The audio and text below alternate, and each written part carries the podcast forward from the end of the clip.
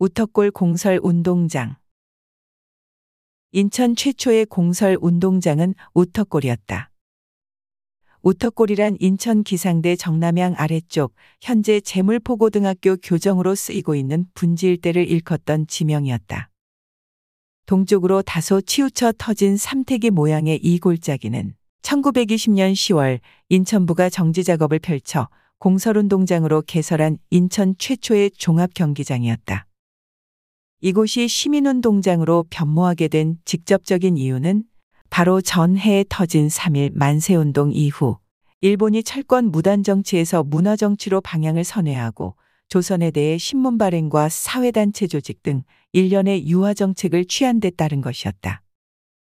천구백삼십사 년 인천부립중학교 부지로 이터를 내주고 도원동에 있는 공설운동장으로 이전하기까지 대략 십오 년 동안 인천의 공설운동장으로 역할을 해왔다. 인천부립중학교는 인천중학교 전신으로 일본인 학교였다가 한인학교로 바뀌었고, 후에 다시 인천중학교는 고교 평준화 시책에 의해 폐교되고 지금은 제물포고등학교만 존재한다.